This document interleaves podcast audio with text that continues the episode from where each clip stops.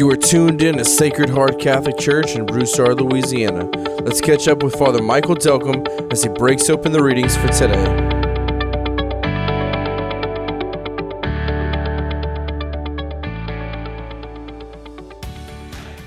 I enjoy sports. A couple of sports I enjoy is kind of football. Right now, basketball is heating up. We're getting ready for March Madness, for those of you who like basketball. It's always interesting, and an untalked about period in a game is halftime. Halftime, to me, separates the elite coaches from the good coaches. It definitely separates the mediocre coaches from the good coaches. Every team enters a game with a strategy, with a game plan. They're always trying to outsmart their opponent. They study game film. They study the opponent's strategy, and they try to anticipate how the opponent's going to try to defend or protect or out-strategize them. The whole goal is to win the game.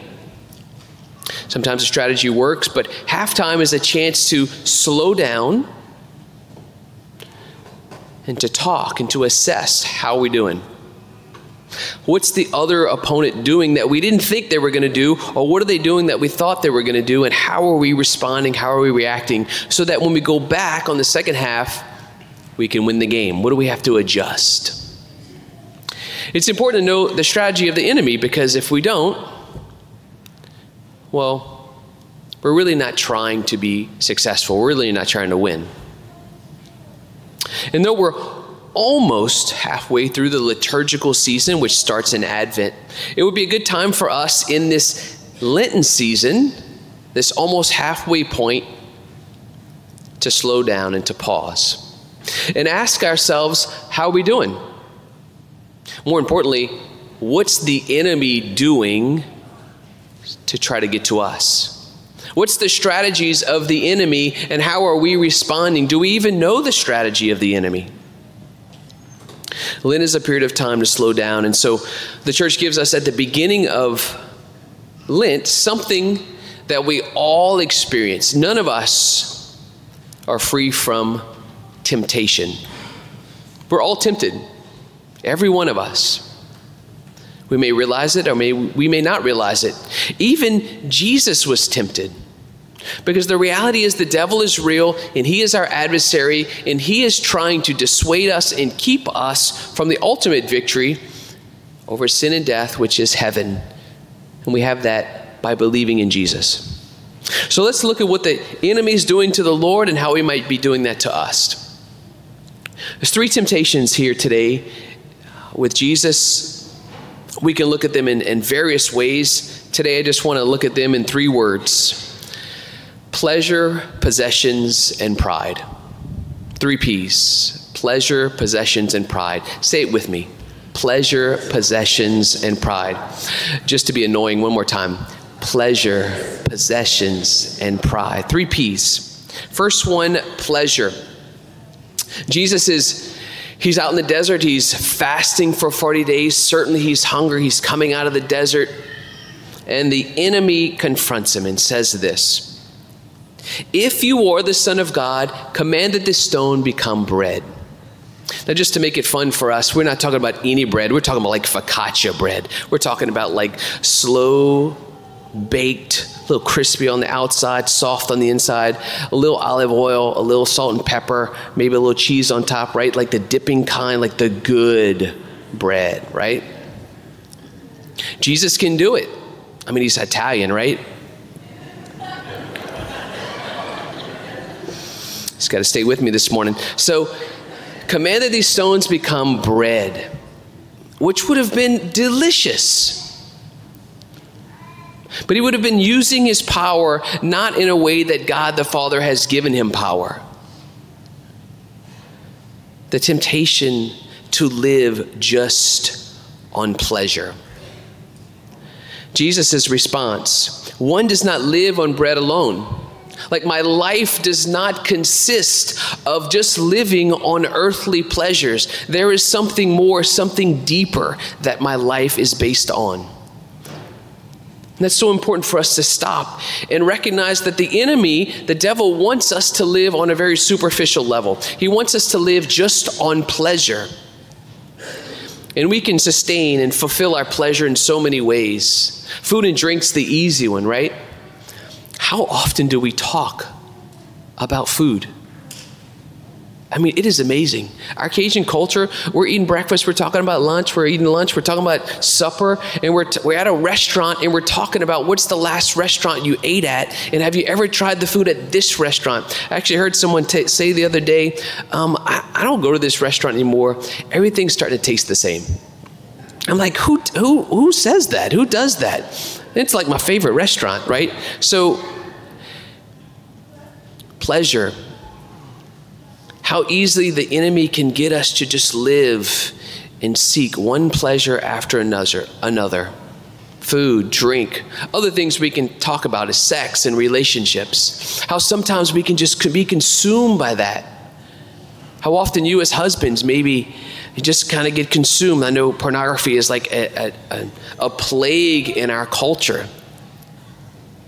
We lose sight of maybe our marriage and we lose sight of our spouse, and we think sometimes this is the only reason for marriage, right? Pleasure. It's an allurement, it's a temptation by the enemy for us to live on a very superficial level. So maybe this Lent you can be aware of, how have I allowed pleasure to be my all-consuming drive in life? It's halftime.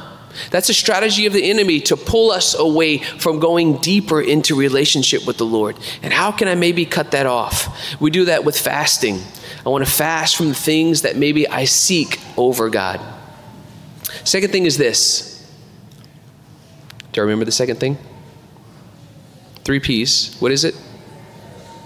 Yep, already forgot. So possessions, right? Pleasure, possessions is the second thing. So as if Jesus needs this, the devil takes him over and says, took him over and showed him all the kingdoms of the world in a single instant. The devil said this, I shall give to you all power and glory. By the way, he has all power and glory. For it will be, all these things will be handed over to you because they've been given to me and I can give them to whomever I want. If only you worship me. If only you worship me.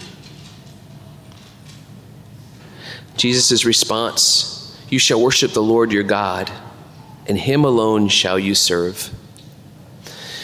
Possessions, he was trying to tempt him with possessions. I will give you everything, all of these things. To me, the temptation is you don't have enough, there's always more. I have something that you don't have, and I have something that you need. And how easily you and I can be tempted and pulled into this world where we never have enough. There's always more. There's always something we don't have that we need. And it's an allurement, it's a temptation to never be satisfied, to never allow ourselves to experience a fulfillment and a peace. We always need something more. What happens is we begin to look at everyone's life. We begin to look at everyone's house, everyone's car, everyone's marriage, where they're sending their kids to school. We begin to say, gosh, look how happy they are in their marriage. They have the perfect marriage. What's wrong with us? Look at their house. Boy, they must be doing really well. Look at their cars. Look at their kids. Man, that's amazing how well they raise their kids. Look at our kids, you know. It's a wonderful temptation to get us to be anxious, to get us to be worried, to get us to mistrust that God will take care of us. It's subtle, but it's real. Possessions. But if we look at our life, how easy it is for us to see this over and over again when there is something we think we need, something we don't have, that if I just get it, and if I just get the right one, fill in the blank, and then when we get it, we realize doesn't fulfill me. It doesn't make me happy. In fact, now I want the next thing and the next thing. You all have a number that you think you need for retirement, that you need in your 401k. And isn't it funny when we actually get to that number, we're like, wow, that's doable. Man, if I can just roll this over and I could just make the right investment, I can flip this another 10, 20%. Like, it's always going to be something else. Finally, what's the third P? Nice. Pride. Maybe you remembered it because that's what we struggle with, but don't say anything. Pride, right? Pride is such a temptation. Pride. Jesus, come up here, throw yourself down, and you know that your Father knows how important you are, and he's going to send his angels to rescue you. They're just going to catch you. Jesus' response, you shall not put the Lord your God to the test. Pride, for us to think too highly of ourselves, for us to say, do you know who I am? Like when we walk into a room, to expect people to acknowledge us, to expect people to look at us, to expect people almost to treat us differently because we're important. Maybe when we become successful, or maybe when we start to have some achievement in our life, when we grow, or maybe we have a special skill set that maybe people need, we begin to think people need me. They need to recognize me. I'm important. And all of a sudden, we're more important than other people. And all of a sudden, we begin to differentiate ourselves. And we begin to think that one race is maybe more important than the other, or one color is more important than the other, one nation is more important than the other, or maybe one skill set, or people who live on certain parts of the town or certain sides of the tracks are more important than the other. And all of a sudden, we begin to differentiate ourselves, and we forget that we are all children of God. We're all created in God's image and likeness, and we're all equal. He loves us all the same. And it's a terrible temptation for us to move into pride, to think that we are more important than we really are. The humility to stand before God and say, Lord, I'm a beggar. I have nothing without you. I came from you. My hope is to return back to you. And while I'm in this earth, I am a beggar like everyone else. Maybe we struggle with pride. And as we begin this season of Lent, we find ourselves perhaps at halftime, and maybe we can just stop and say, how is the enemy trying to get to me? What's his strategy?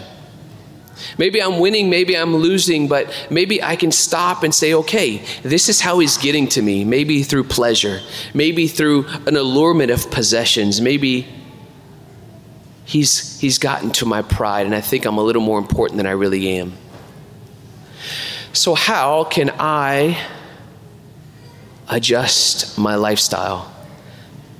How can I eliminate some practices, some behaviors, some attitudes? Maybe it's people, maybe it's things. What do I need to fast from? What do I need to pray for? What do I need to give up? So that in a sense we can start over. Or maybe start to recognize the enemy for who he is and for God and who he is. It's my invitation to you to look at these three P's: pleasure, possessions, and pride. They're strategies, they're temptations. We don't have to give in to them. We don't have to be possessed by them. Let's pray this week about those three P's so that we can be aware of how the enemy comes to us and we can have an effective strategy to not give in. Amen.